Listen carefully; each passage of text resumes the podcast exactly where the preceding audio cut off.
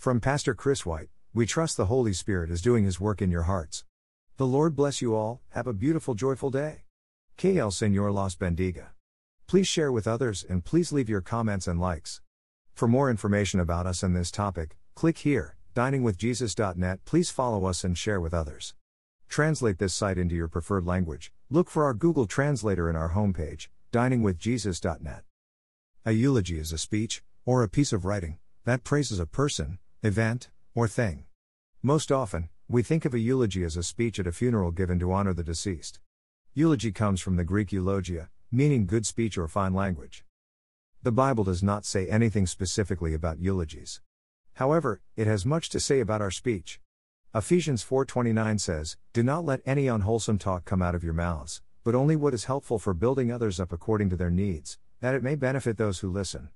Philippians 4:8 instructs, "Finally, brothers and sisters, whatever is true, whatever is noble, whatever is right, whatever is pure, whatever is lovely, whatever is admirable, if anything is excellent or praiseworthy, think about such things."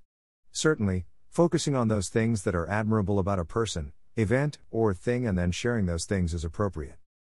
We are to honor one another above ourselves, Romans 12:10, and show proper respect to everyone, 1 Peter 2:17.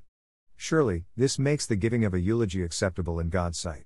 Believers do not resort to flattery, but they should be people who encourage others, speak positively, and give honor where honor is due. See Romans 13:7. The Bible does not say anything specific about acceptable funeral practices, of which eulogies are often a part.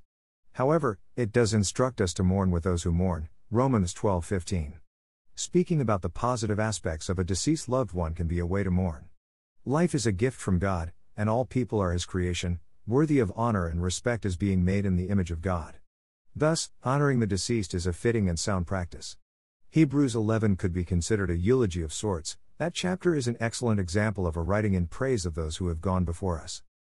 Eulogies can be a helpful way to honor people or commemorate an event.